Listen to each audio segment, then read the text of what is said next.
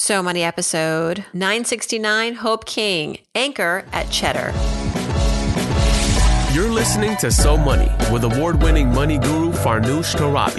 Each day, get a 30-minute dose of financial inspiration from the world's top business minds, authors, influencers, and from Farnoosh herself. Looking for ways to save on gas or double your double coupons? Sorry, you're in the wrong place. Seeking profound ways to live a richer, happier life. Welcome to So Money. I have been through, as you said, a couple of different jobs and a big career change. I've got bank accounts, savings accounts, retirement accounts all over the place. I have like the papers, you know, in my filing cabinet. And they have been sitting there for years for me to consolidate, to roll over into one account. I love it when financial journalists come on this show and we talk some money. Welcome to So Money, everybody. I'm your host, Farnoosh Torabi.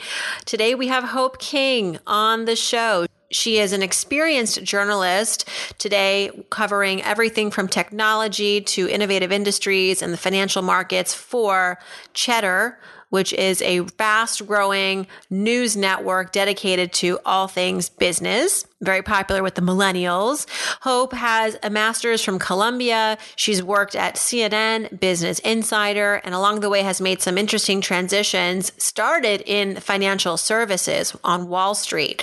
So we talk about those transitions, how it all impacted her financial life. You just heard her talk about all the many 401ks that she's accumulated, and she will be the first to admit that her life, her money life, could use a little bit of streamlining. So we offer her some advice on this show as well. Here we go. Here's the fantastic Hope King. Hope King, welcome to So Money. Thank you so much for having me. Listen, everybody, Hope is really committed to being on this podcast. You are literally in a vestibule at the New York Stock Exchange. Yes. In a little secret hideaway. You really wanted to be on this show, and I really appreciate that for having you squeeze us in. How's your day going so far? What's going on in the news?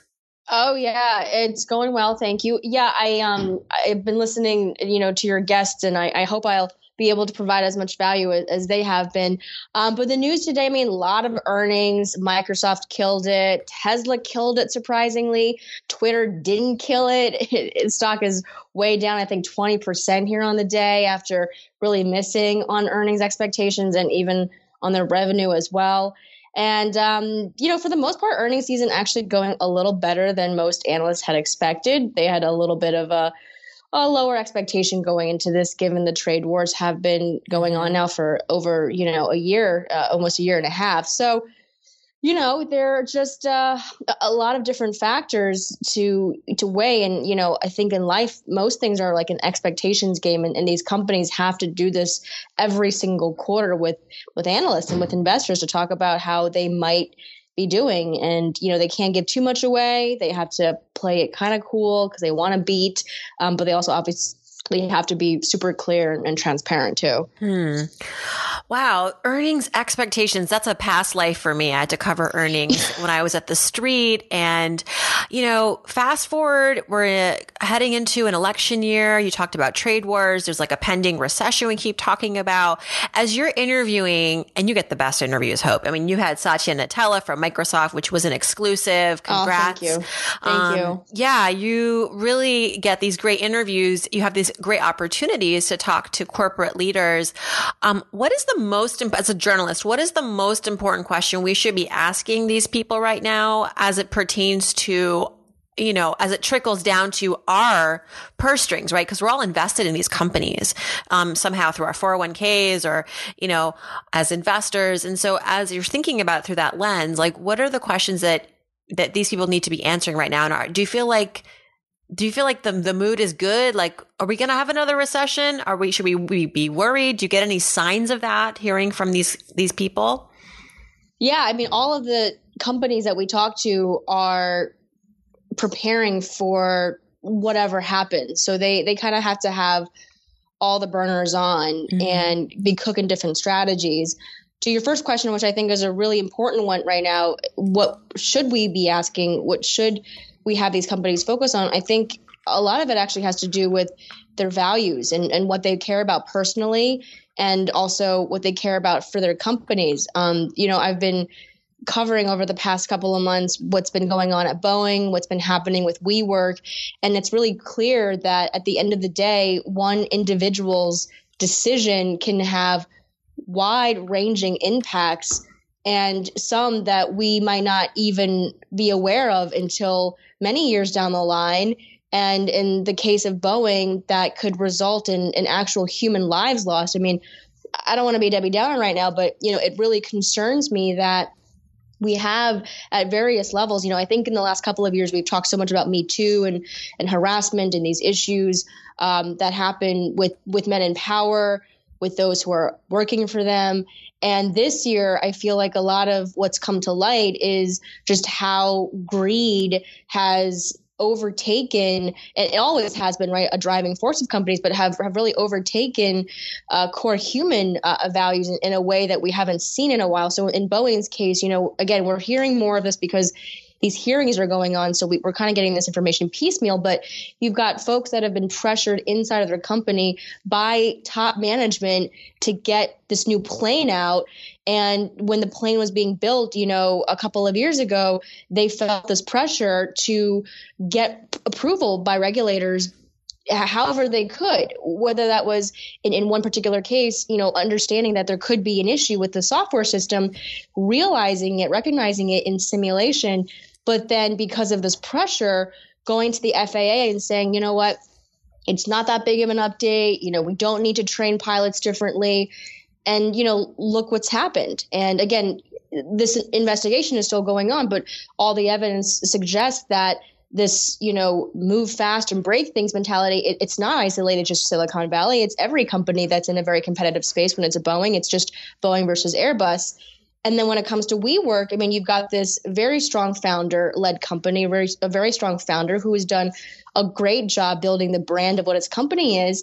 But at the end of the day, burning money like crazy, going through cash, maybe running out of money by the end of the week had it not been for SoftBank coming back and rescuing it. But, you know, a lot of these startups that got acquired by them or employees that joined the company as a startup, I mean, they were paid through compensation, stock-based compensation that now is underwater, that is not valuable at all. So if you think about somebody who maybe wasn't getting paid enough or high enough, but were really banking on a good payday for the IPO, it's not going to happen for them. And I just feel like this is something we're seeing more, and it's a little scary. So I think that's the question we should be asking all these leaders. Oh, that's such a great response. And I think you're in such a great role as a member of the media who is so thoughtful and keeping an eye on this to hold these companies accountable, because I think what's happened also in tandem to these bad behaviors is that the media almost like sometimes rewards the wrong thing. Like you read the articles all the time, right? Like we rode the WeWork way. We were calling them a unicorn, and we were so excited when they got all this money. And I just feel like we're using the wrong measure sometimes to celebrate, quote unquote, success. You know, like, okay, great. Congratulations that you just got a $300 million Series C raise. But that also means that you have to deliver, right? And you need to not, this is a big debt that you've now gotten into. Let's be realistic. Right. And I think there needs to be more of a championing for companies that are doing the things that are maybe not sexy, and they're not maybe profitable today because of it, but long term, it's really the right thing to do, whether that's Salesforce, right? Or what was the tech company that just said they're going to announce or disclose all of the pay? They want to show who's making what, not specifically, but like, here's what women make on average and here's what men make on average, because they want to keep themselves accountable to it. Yeah, I can't remember exactly, but I mean, Salesforce has over the last couple of years tried to make this an equitable situation for pay for men and women inside the company. They did a whole examination of who's getting paid what, and they are at pay parity. And Mark Benioff has been at the forefront lately about this idea that companies shouldn't be measured based on how much profit they're making. You know, they should actually be measured on other things, and even trying to declare capitalism dead. But I do think the idea is there. It's right? Which is that it shouldn't just be if you beat on profits, that's what you care about every 3 quarters or every 3 months. It should be be about something else. Hope, your background is at Merrill Lynch. You worked as vice president of business development, product management there. You have also your Series 7 and your Series 66 licenses, which I guess you can, does that mean you can invest my money?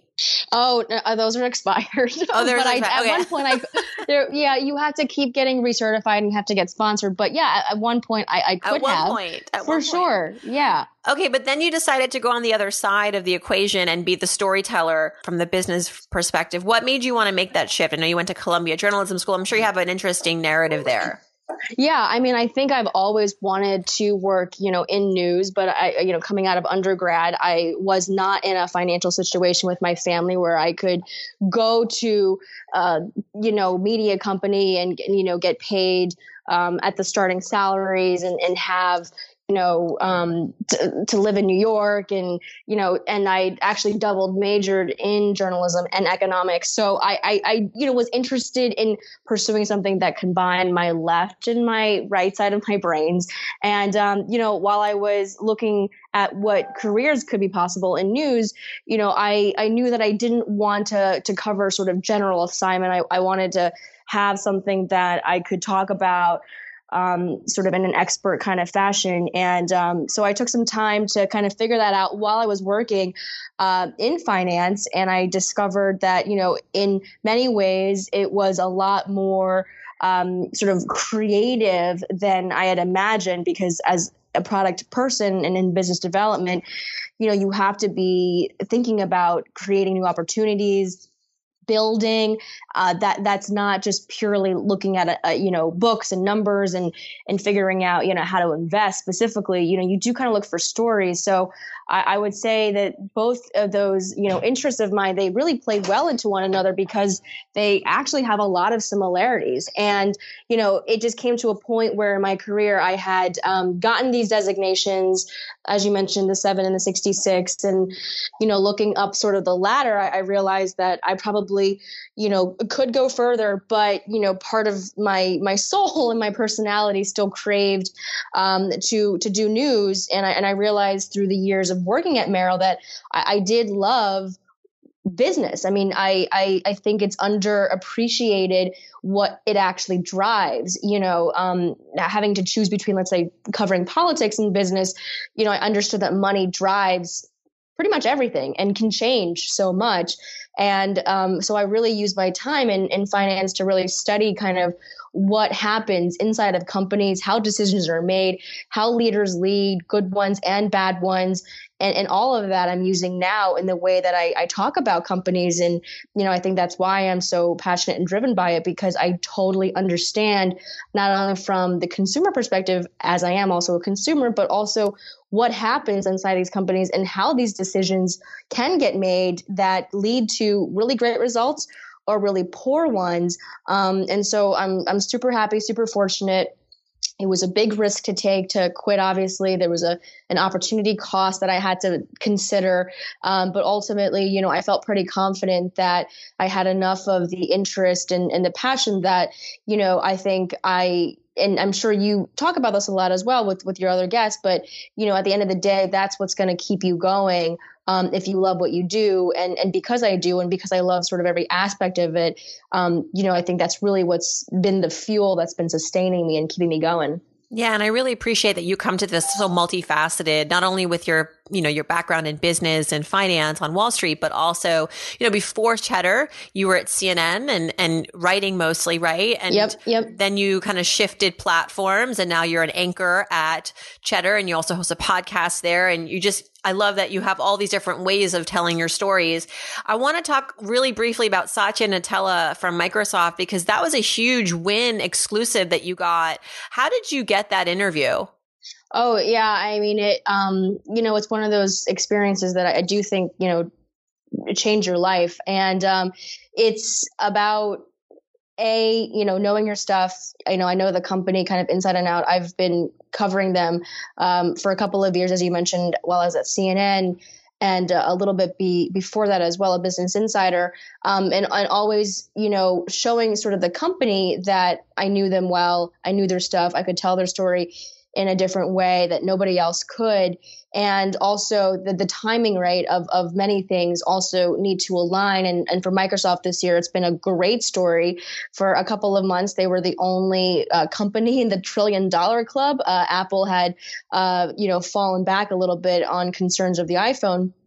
But because Microsoft had this amazing story, being led by Satya Nadella in the 5 years that he's been CEO, I had sort of pitched to them and over the last couple of years, actually, obviously leading up to an experience like this, what is the best story? What is the story right now?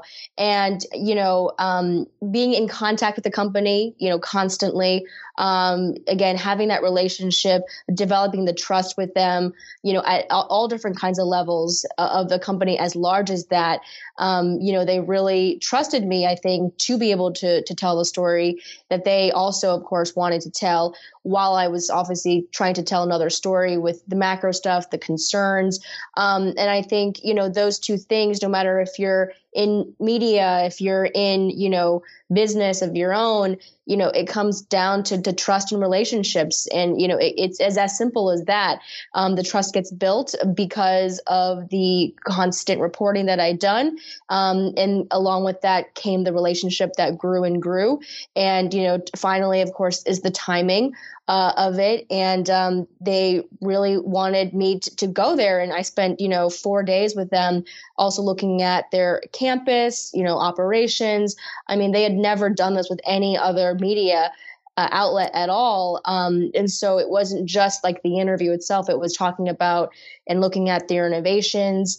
And I think all of that is because of those who, again, in the company wanted me to be the one to channel sort of the story and front it as well. So working with a team at that high level, at the executive level, it definitely brings you up a notch. And I feel like I really, again, learned and changed and grew for the better because of it. That's tremendous access. 4 days shadowing the company. Mm-hmm. And so you grew and you learned. What did you learn that maybe was unexpected, that you look back on this experience in 10 years and go, this was a pivotal moment and this is what I learned?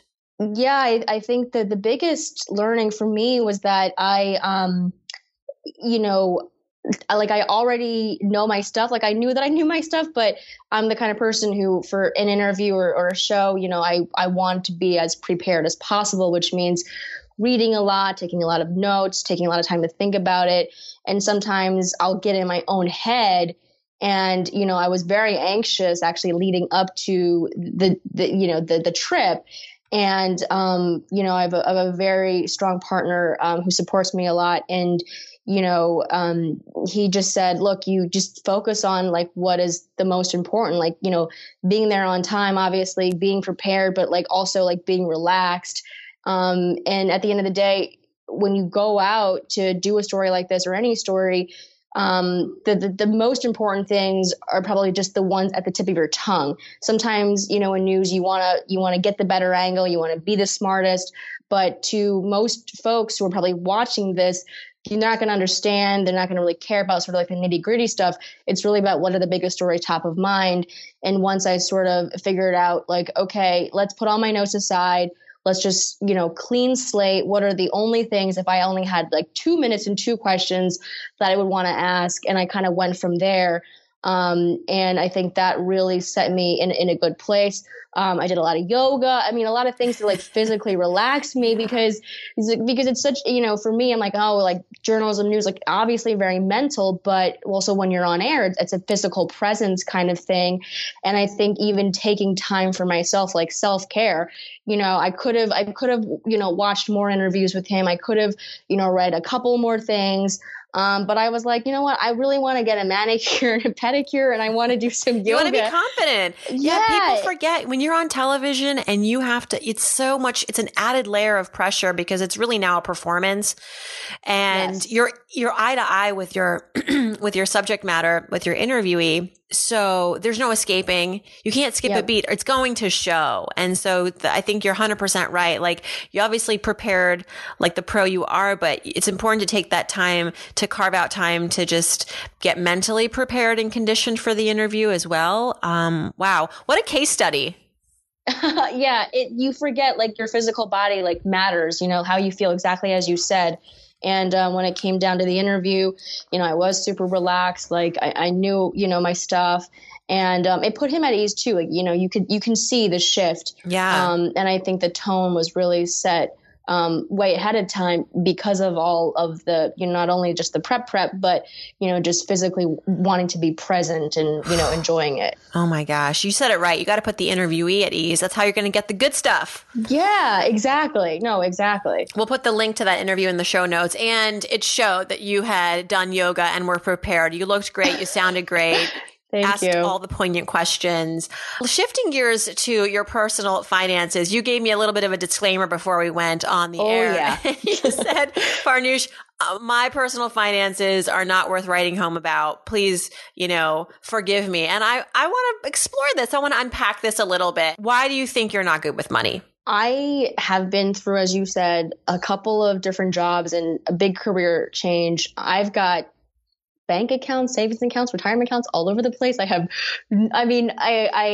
like the papers, you know, in my filing cabinet, and they have been sitting there for years for me to consolidate, to roll over into one account.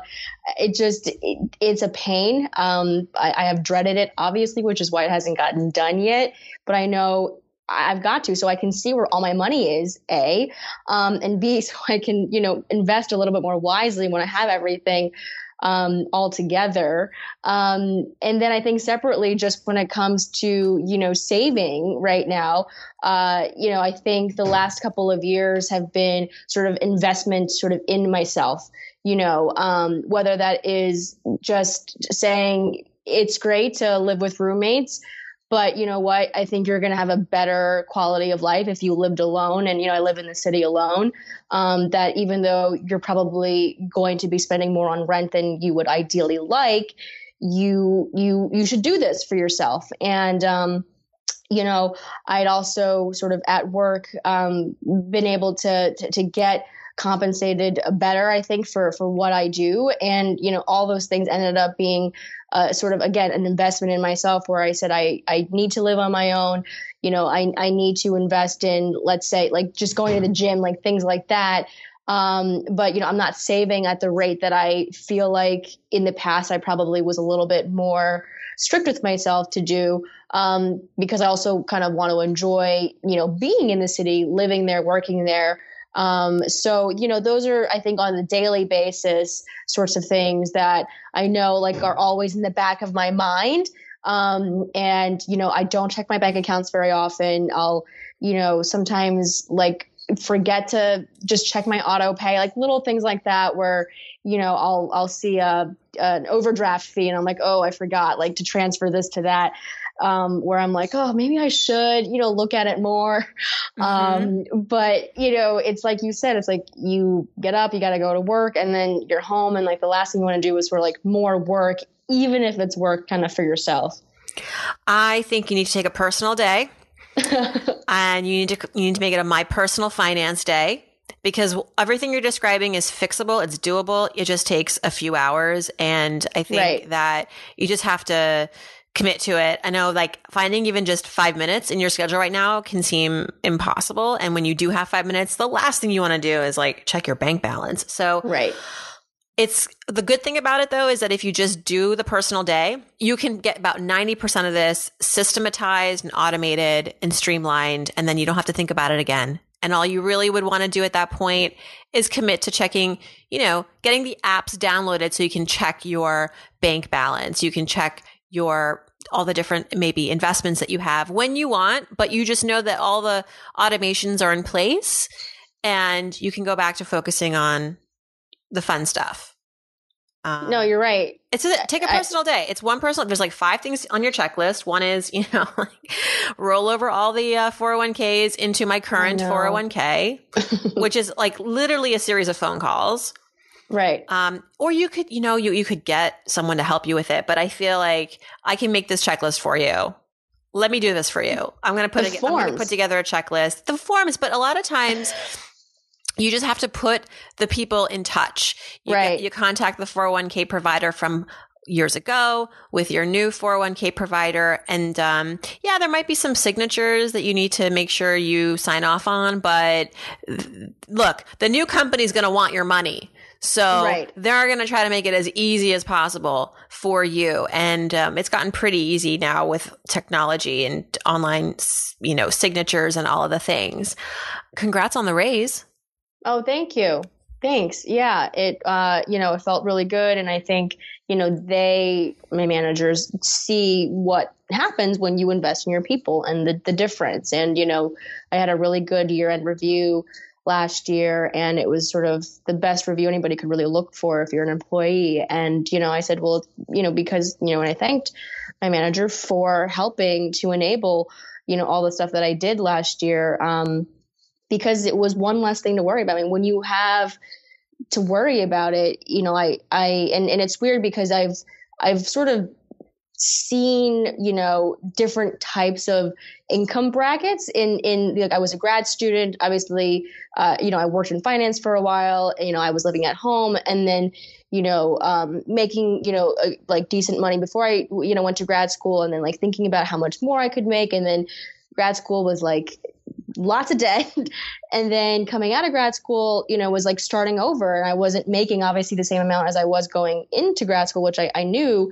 And now I'm coming back, and it's been so fascinating to just watch myself like think about and relate to money differently at all these different stages. And I'm so much more aware of like what is value to me and like what I'm willing to pay for it. You know, you have had some pretty big shifts in your life. You've gone from working in finance, which I don't know, I'm going to guess was a little bit more lucrative than journalism, but maybe now you're on the upswing. But you also went to grad school. So that was a bit of an interruption financially. Yeah. You know, you're not making money, you're going into debt. So, but it sounds like, you know what you have to do. You just have to kind of make the space for it and the time for it. Yeah, and it's funny, I actually do have a personal day tomorrow, which I had set aside. All right, then I'm going to get that list for you sooner than later. Okay, let's answer this question. This is airing in November, and there's been a lot of research out there about how when we are grateful for our financial resources, or even just, you know, the stuff that we have and the you know, our health insurance and things like that actually does correlate to having more money that leads you to a richer life. So asking our guests this month in partnership with our sponsor Chase, what is one thing in your financial life that you are grateful for?